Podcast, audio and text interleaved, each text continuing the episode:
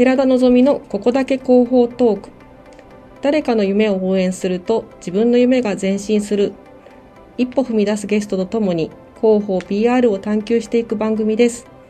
こんにちは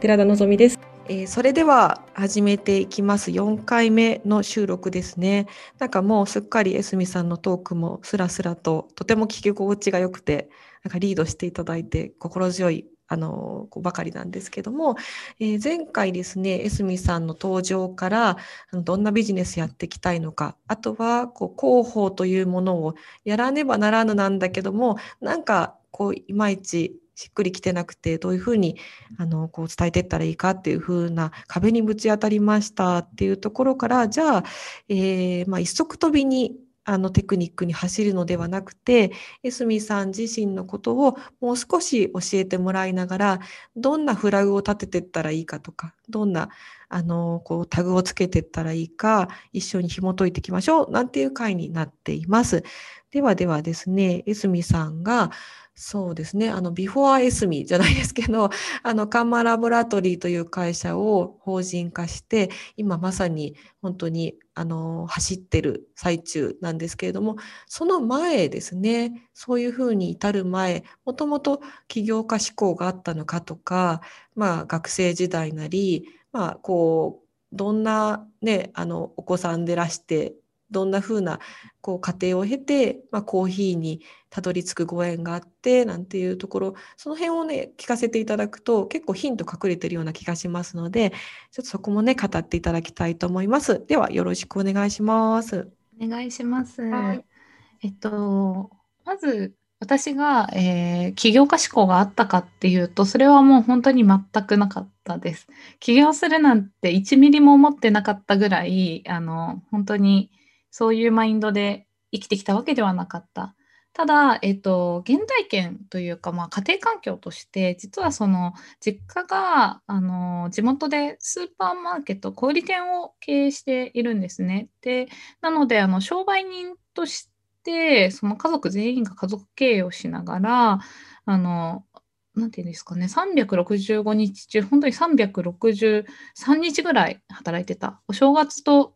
だけ閉まってるぐらいのそういう環境で育ってたのであのもう常にお客さんと触れているし常に商売のこと考えてるしなんか仕事とプライベートって分けるものではないっていう感覚で育っていたのであのハードワークって周りから見られることも全然ハードワークに思わないっていうあのマインドセットはもともと生まれた時から根付いてたかなっていうふうに思います。で、えっと、本当に普通のあの何て言うんですかねその辺にいる田舎の子で、出身が島根なんですけれど、あのずっと島根から出ることなく、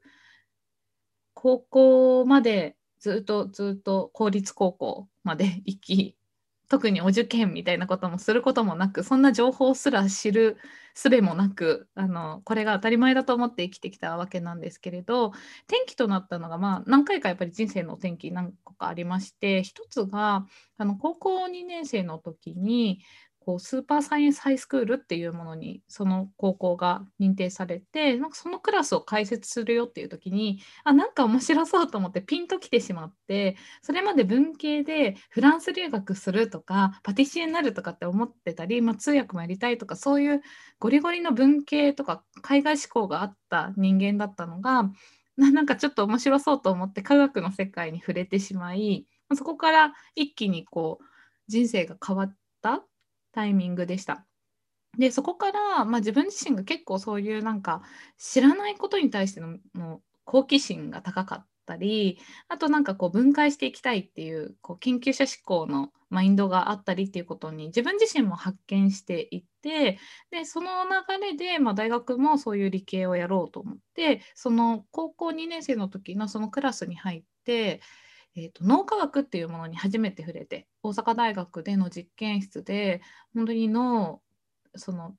それは魚だったんですけれど魚の脳の波形を取るとか電位を取るみたいなことをやった時にこれすごく面白いし私これやるために生まれてきたと勘違いしてあの大学まで進み大学院まで行きでもなんかこう最初に言ってたパティシエになりたいとか幼少期の頃から食に触れてたっていう経験もあったのででもやっぱりそっちの道もチャレンジしてみたいと思ってとりあえず脳科学に触れることができたので一旦ここで止めてその子どもの時にやってみたかったことをやろうと思ってそういう食品会社に就職してみようと思って就職活動して本当に普通のその研究職志望でやってたっていうところですね。でタイミングとしてはあのえーとですね、リーマンショック直後でさらにあの大学に行った時は、えーと東日本大震災の年だったので結構まあ就職活動も地方から出てやる分には大変だったんですけれどご縁があってそのコーヒーのあの会社に就職することになってそれまであんまりコーヒーっていうものに触れてなかったんですけれどそこからまたコーヒーに触れて人生が少し変わっていくっていうところでした。ありがとうございます。割と一気に猫をガッと紹介していただきましたけど、はい、でも、あ、なるほど、そっか、こう、働くご両親の背中を見ていたことでの、なんか、働く現場への短さだとか、うん、あとは科学とか分析の世界、まあ、文系も知りつつの、そういうこう理系の両面も触れていたっていうあたりとかね、脳科学にすごく没頭した日々とか、いうのもなんかその学生時代の江角さんの姿がちょっとこうイメージされて貴重な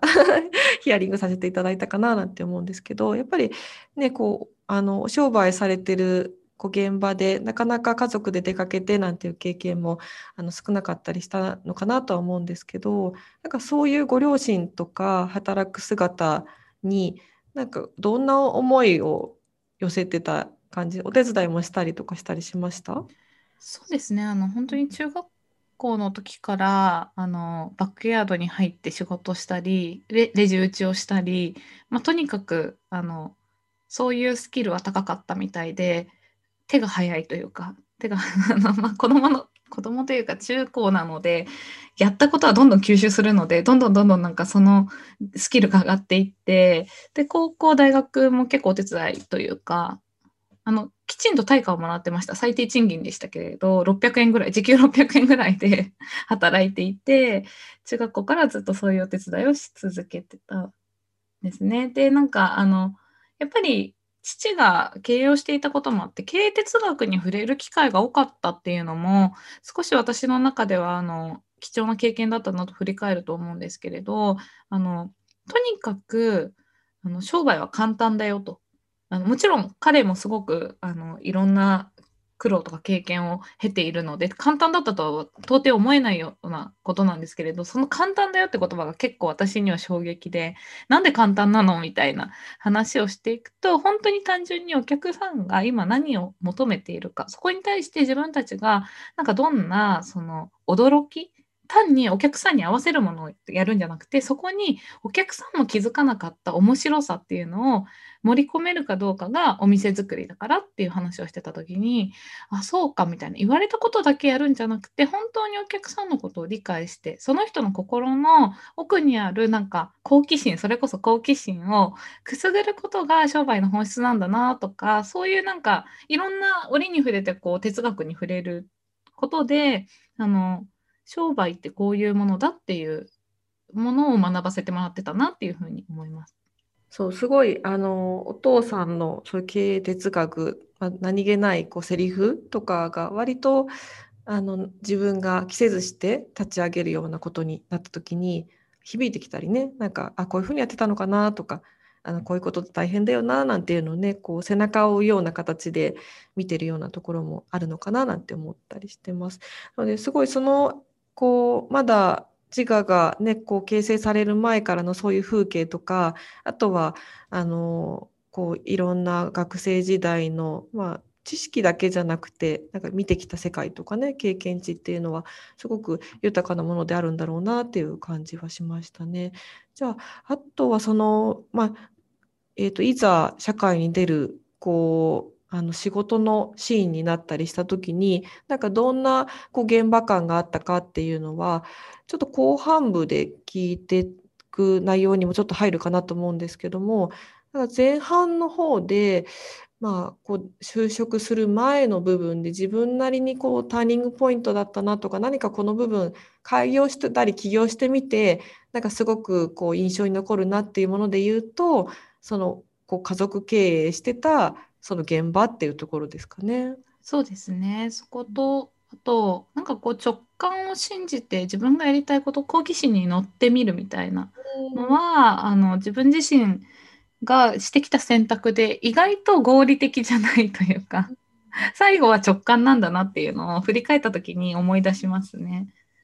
ねでもあの第六感ってね、最終的に本当にその人しか持ち得ない判断だから、あの90%の人が選び得ないところをなんかあえて選んでいくのがイノベーターというかねそこ行くかみたいな。まあだから人生は面白いっていうところもあのあろうかと思いますし私なんかはあの本当にサラリーマン家庭で親も教師だったり、まあ、公務員だったり、まあ、本当にこうそういうどちらかというと企業とか経営とかには皆無な環境からの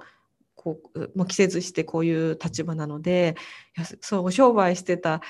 なんかこの DNA があるって羨ましいなっていうね感じもいたしますけどもでもそこがきっと育んでくれたりあの見えてきた世界土俵がいろいろ違うところでまた出会うことでなんかこうあのまた新しいつながりもできるのかななんて感じたりしました。じゃあ、えーと、次の回の時により、えー、多分江角さんが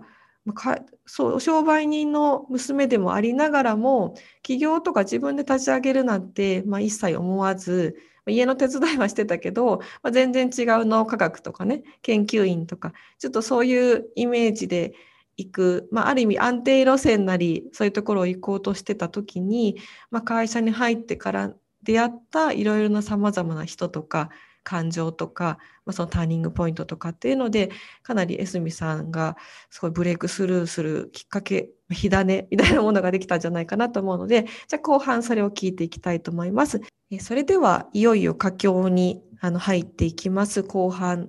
線なんですけども江角さんのバイオグラフィー生い立ちの中で割とこうあの最近に近い部分でもありますし結構あの衝撃的ないろんな思いとか出会いもあったと聞いていますのでじゃ後半社会人編江角、えー、会社社会人になるみたいなそういう感じのところでお話しいただけますでしょうか？はい、えー、私社会人になって本当にいろんな衝撃を受けて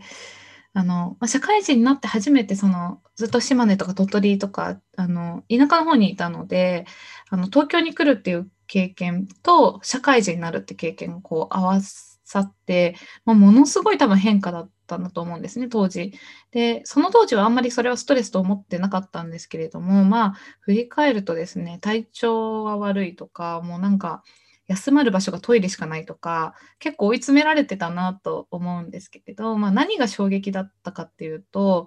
都会の人の気持ちがわからないっていう。こう会社員で求められるものが何かがわからない。これまで結構やっぱり自由にさせてもらってた環境があったっていうのを小中高大学大学院と本当に先生たちにも恵まれていてエスミはエスミだからエスミのまま行けみたいなあの親もそうですし、うん、恩師の方々もそうだったんですけれど初めて「お前はおかしい」とか「なんかこうせねばならぬ」とか型いわゆるこうしなさいっていう固定概念だとかあの優等生の方があってそこにすごくこう押し込められたなっていうのがもう最初から最後までありまして社会人になってから。で少し個性的なことだとかこうした方が絶対いいっていうあの革新の部分だとか改善の部分を言ったとしても、まあ、例えば新入社員なんだから黙っとけとかあのそういうこう圧はすごく強かったんですね。でその中でもやっぱり理解してくださる方もやっぱり何人かいてその都度その都度助けてくださる方いっぱいいて最初の方の上司とかはもうお前のその着眼って面白いから守ってやるからいけみたいなやってくれたりもうちょっと行くとその今も役員になられた方とかでもなんか2年目なのに面白いねって言って全然違う部署の人が本当になんか困ったらあの助けてくれる環境をこう作れたりみたいなのがあって、まあ、良い面も悪い面も本当にいろんな人がいてででも世の中の普通ってこういうものだっていうのを初めて触れたっていうのが社会人ですね。その先ほど話した通り自営業だったりしたのであの家の中にサラリーマンがいなかったんですね。あのそうなんです。えっと、それは母方もあの開業医とかをやっていたので、あまりこうサラリーマン家庭ではなかったり、父方はずっと祖母、祖父も含めてみんな商売やってたので、サラリーマンがいない。だから当たり前がわからないとか、なんか私が普通じゃないって言われてることが人生初めてだったみたいな。普通って何っていう普通迷子になるっていう着るものも分かんないしなんかもう何が OL の正解なのみたいなのが結構あの大変でしたね。でまあ、そんな中で、まあ、徐々に徐々にやっぱり何年間もいるとこう強制されて人格も、まあ、人となりこういろいろこう強制されて仕事のやり方も、まあ、こうこう言っとけばあの決済持ってる役員は OK って言うだろうみたいな 変なこう成功法みたいなのが見えてしまってあのそういうなんていうんだ正解探しのビジネスのスタイルにちょっとずつ慣れ始めた時になんか違うなってやっぱり思うことも多くてでそのタイミングでなんか2つこれまたあのターニングポイントがありまして1つは、まあ、あのまた全然そういう技術バターから事業またそのマーケティングとか事業開発とか事業管理みたいなところに行かなきゃいけなかった時に理系からまた文系みたいなところに戻る時にやばいビジネスが何もわからないってなってえっとやばいとなったのでビジネススクールに通うっていう決断をしてそれが一つターニングポイントになりました。でそのまま行った時に、えっと、私もうこのまま本当にこの会社いるんだっけって悶々としてたタイミングで、まあ、転職とか考えようかなと思っていたら妊娠をしたんですね。で妊娠して強制的にこう仕事から離れる出産と育児で、まあ、その経験がまたすごくターニングポイントになってこの2つが、まあ、ほぼ同時期に重なったのでまたなんかこう生まれ変わり期が起こりまして、うん、私って本当にこのままでいいんだっけみたいなことを思い始めたのがこのタイミングでした。そんなあの本当に社会の洗礼をまさに受けてと いうことであのです、ね、その衝撃たるやっていうとこもねあったと思うし その時あのトイレでこうあの声を潜めていた上総さんに声をかけてあげたいというかねあの そういうあのところもあったかなと思うんですけど、まあ、コーヒーの関連に関する会社さんに入られて、まあ、あのでも大手さんですよね。だからすごくたくさんの社員さんもいらしたでしょうし、まあ、社内のシステムとか仕組みとかも結構しっかりできてたんだと思うんですよね。で、それで、まあ、外注生産とか工場品質管理、まあ、事業管理なんていうのもやられて、現場の工場ではすごく昼夜問わずかなりあのコーヒーにまみれて現場の方とあの向き合ったなんてっていう割とあの骨太なエピソードもね前回あの小田木さんの Voicy で聞いたりしたんですけどそういうところと、まあ、どちらかというと花形とも言えるマーケティングとか販促だとかそういう営業みたいなところも経験してっていう割とダイナミックに本当にかか、ね、あのこうか鏡から風下までいろいろ経験されたんじゃないかななんて思うんですけどその辺での割と泥臭いエピソードとかも割と江角さんから聞けるのはこのビジネスをねやっていく一つのきっかけでもあったのかななんて思いますね。うん、そうですねあのかなりいろんな経験があってそこもやっぱりすごいもう本当思い出したくもないぐらい辛いこともやっぱりたくさんあって結構人格否定的にされたりしたこともあったんですけれどあの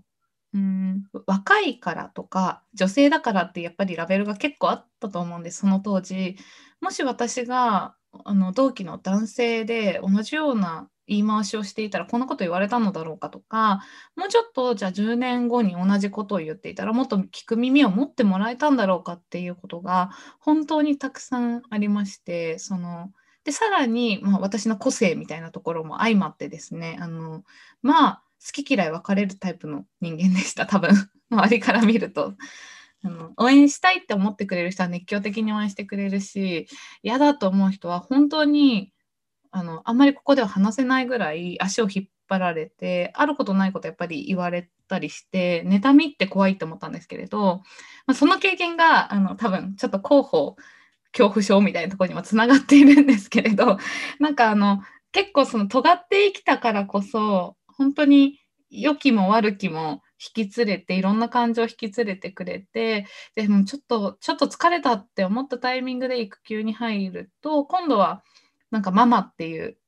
ラベルが課されたりなんか育休中だよねみたいなその期間限定ラベルを貼られたりなんかいろんなこうラベルのしがらみがまた押し寄せてきた時になんかもう常に私このラベルに邪魔されてるっていう感覚があって邪魔されてるというか女性であることを憎んだこともないですしそれはそれで個性の一つだと思ってたのに世の中はこんなにもなんかあのラベルで判断するんだなみたいなことが、まあ、重なったタイミングでもあってあの結構そういうラベルっていうもの固定概念とかそのこうせねばならぬみたいなものがすごく嫌になったタイミングでした。で、えーと、復職をするタイミングでまさにそのラベルにまた悩まされるんですけれどもワーキングマザーだよねと。で子育てあるよねだから、えっと、今あまさに私群馬に住んでるんですけれど夫の仕事が群馬であるので、まあ、群馬に住んでいてでも、えっと、復職希望は都内の元いた職場に通えるようにいろいろこうおばあちゃんが近くに住んでたりっていうか、まあ、一緒に住んでいたり夫もちょっと仕事のスタイルを変えてあの日勤だけにしてくれたりとかあの保育園もその夫の会社の近くにすることで私がこう通える体制とかを構築したにもかかわらずいや群馬で働いてくださいみたいな言い渡された時にいやいやいやみたいな。2年間こうもうなんかめちゃくちゃ屈伸運動してたのに飛べないのみたいな ずっこけるみたいな感じで前にこけるみたいな感じになりまして、うん、あこの時にあまたラベルに悩まされたって思ったんですよね。そこのこうあの精一杯いろんなあの育休中に MBA もね取られたりとかもうこうなんていう会社に貢献する人材になれるべくいろんなこう影ひなたでね、こう努力を積んできたことをどうして評価してもらえないんだろうっていうなんかそこのジレンマとかあとその、まあ、組織というものがそろそろ窮屈になってきてしまったようなタイミングと、まあ、子育て期っていうのがいろいろドーンときてっていう、ね、感じだったかなと思います。じゃあちょっと次の回でよりそこの部分をこう確信に迫る形で聞いていきたいなと思いますので是非リスナーの皆さんもお付き合いいただけたらありがたいです。じゃあ一旦こちらで終わります。ありがとうございます。